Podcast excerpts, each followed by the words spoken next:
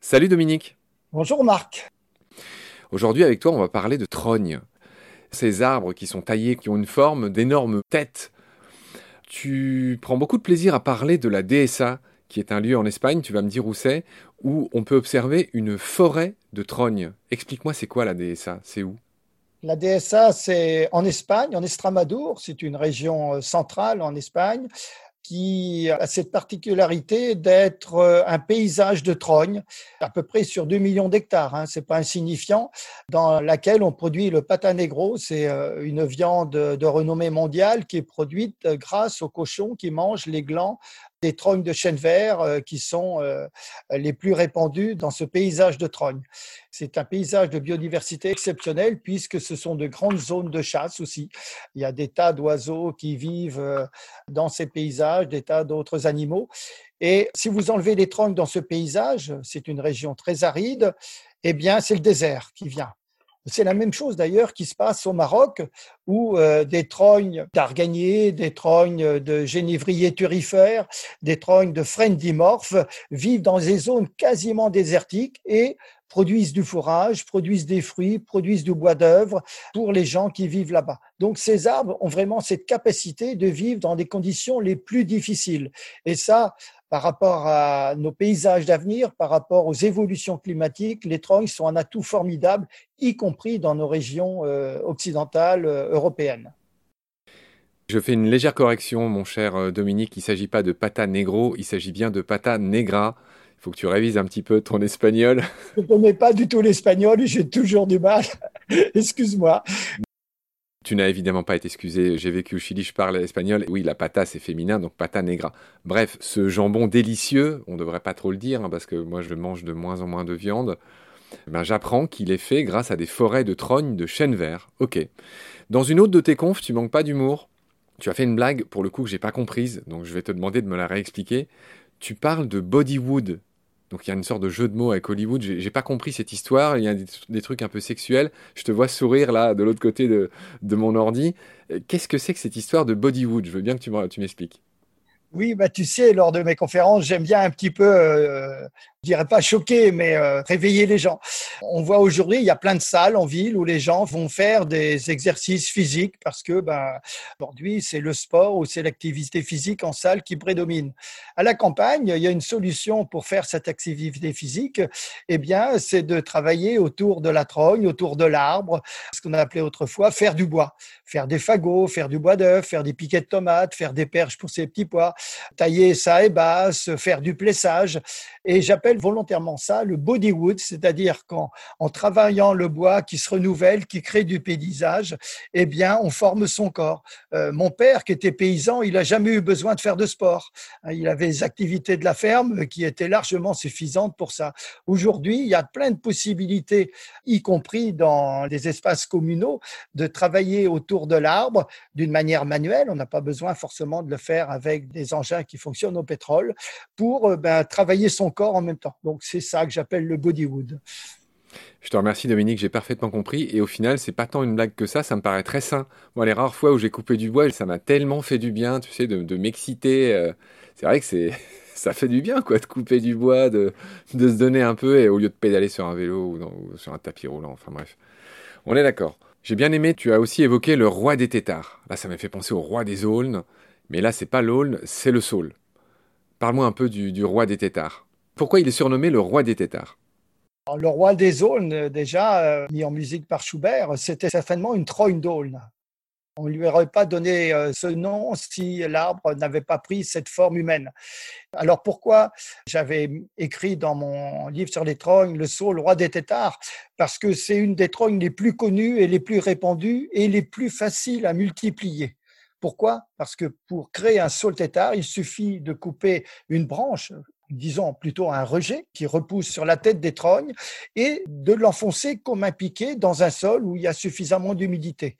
Et ça, ça fait qu'on a créé un arbre, ce qu'on appelle du bouturage, On plante en fait, il y a un nom technique pour nommer ce piquet qui est un plançon, et vous le plantez à l'endroit, vous le plantez à l'envers, c'est pareil. Ça fait un arbre qui va repousser et euh, toutes les trognes qu'on rencontre euh, le long des canaux, le long des rivières, en Belgique, aux Pays-Bas et puis dans d'autres régions, sont multipliées de cette manière.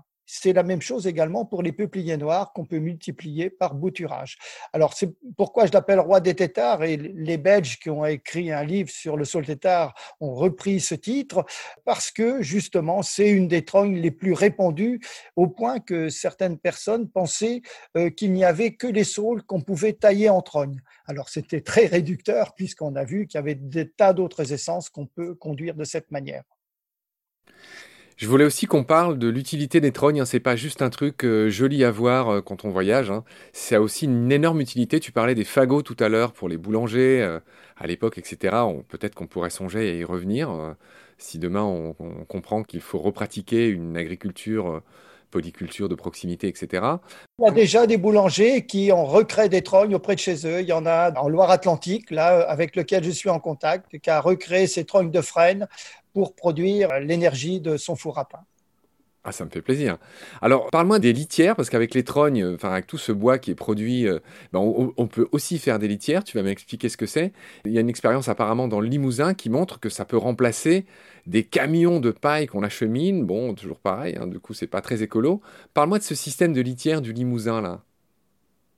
Ça, c'est une expérience passionnante qui a été mise au point par Sylvie Monnier de Mission Bocage Auvergne avec un lycée agricole de là-bas. Au départ, tout le monde était un peu sceptique sur cette histoire.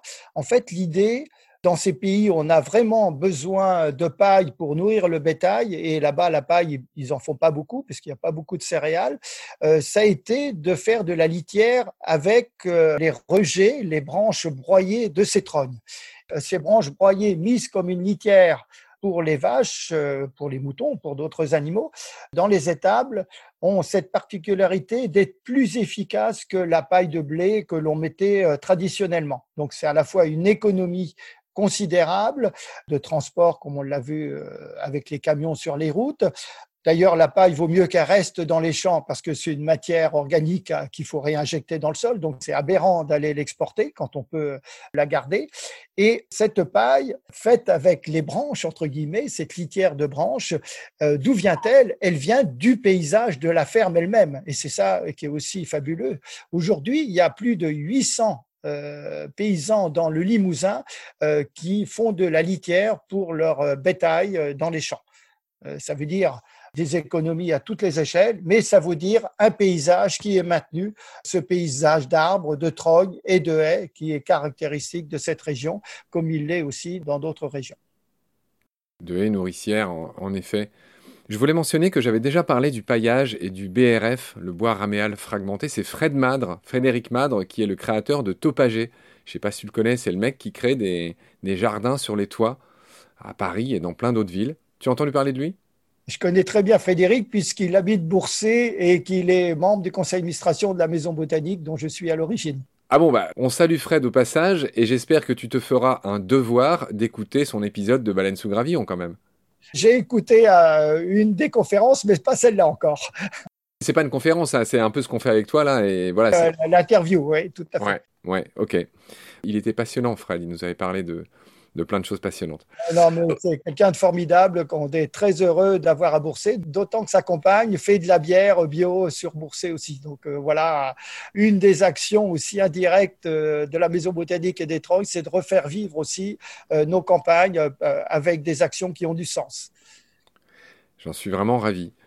Et j'aimerais bien goûter cette bière un jour. J'espère que j'aurai l'occasion de passer de voir. Tu me montreras toute ta fameuse Bible et, et on ira boire une de ces bières. Comment elle s'appelle cette bière?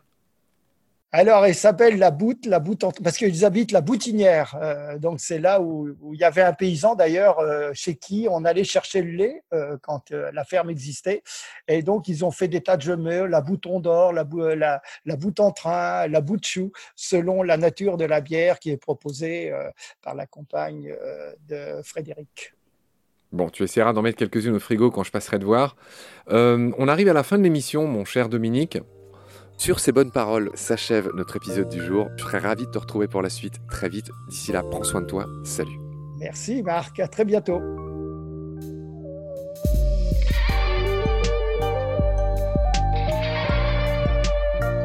C'est la fin de cet épisode, merci de l'avoir suivi. Pour continuer, nous avons besoin de votre soutien.